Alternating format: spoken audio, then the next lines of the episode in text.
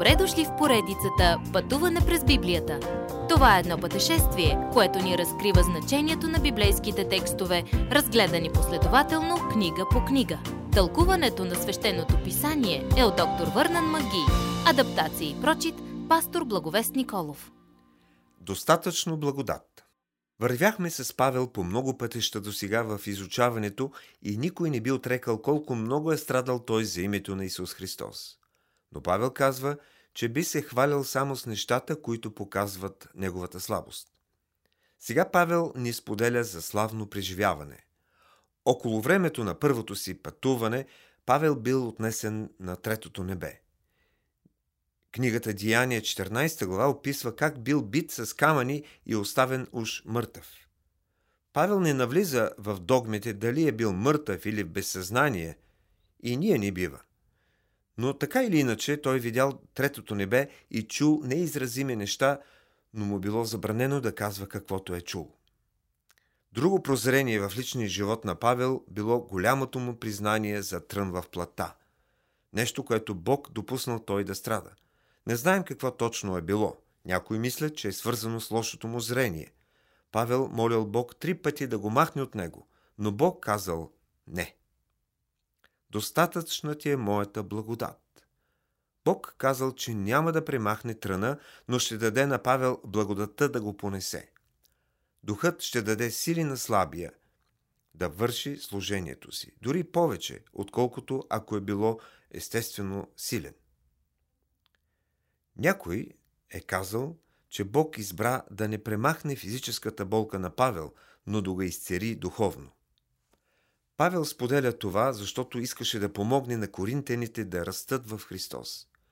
Той не използваше умни методи. Той проповядваше Божието Слово в простота. Той вършеше всичко, за да ги изгради по-крепки в личното им взаимоотношение с Христос. А това беше трудно, ако си спомните къде живееха. Коринт – един грешен град, познат като най-лошия център на греха в Римската империя. Хората отиваха там, за да грешат. Заради това църквата бе склонна да ни приема на сериозно грешните неща. Църквата е група хора, които би трябвало да са святи за Бога, да живеят за Него. Но твърде често тя е твърде заета с вътрешните си проблеми, за да се интересува от Божието Слово. Въпреки това, Исус Христос обича църквата, даде себе си за нея, за да я очисти и да направи всеки вярващ приемлив за Бога. Коринската църква е изследвала Павел, но сега той ги предизвиква да изследват себе си. Исус Христос действа във всеки от нас и ни моли да изпитваме себе си. Вижте живота си. Какво мислите и какво вършите? Растете ли във вярата? Живеете ли покорно на Божието Слово? Изследвайте себе си редовно. Павел иска да преживеем вида живот, който Бог иска за нас и който идва само когато растем в благодат и познаване на Христос Исус. Това предизвикателство също е предвидено, за да се утешаваме. Глава 13, стих 11 Помните ли как по-рано говорихме за Божията отеха, Неговата помощ? Бог идва на наша страна да ни укрепи и насърчи. Бог иска да стори това и за вас днес. Той може да ви помогне чрез Словото си, като поддържа Святия Дух жив във вас и произвежда плода на духа си. Когато ходим в Божия дух, той ще дава плодове на любов и мир един към друг. Това е Божият мир, който е отвъд всяко наше разбиране, възможен чрез кръвта на кръста му. От нас се очаква да живеем в тази пълнота днес и да се радваме в Бога на спасението ни.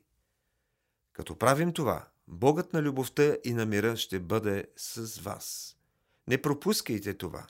Вие не сте сами. Бог е с вас днес. Колко чудесно е това! Уважаеми слушатели, вие чухте една от програмите в поредицата Пътуване през Библията. Ако ви е допаднало изучаването, заповядайте на www.ttb.bible, където има много и различни програми на български язик – Ако свалите нашето мобилно приложение от ttb.bible, ще получите достъп до систематично изучаване на всяка книга от Библията. Разкажете ни как Божието Слово променя вашия живот, като ни пишете на електронната ни поща info at studio865.org или в нашата фейсбук страница Пътуване през Библията. Освен до аудиопрограмите, чрез мобилното приложение ще получите достъп и до различни материали. И на още едно място ще намерите нашите обяснения на библейските текстове. На платформата YouVersion за всяка книга от Библията ще намерите наш план за прочит и аудиопрограма с обяснение на прочетеното. Благодарим ви и до нови срещи в онлайн пространството!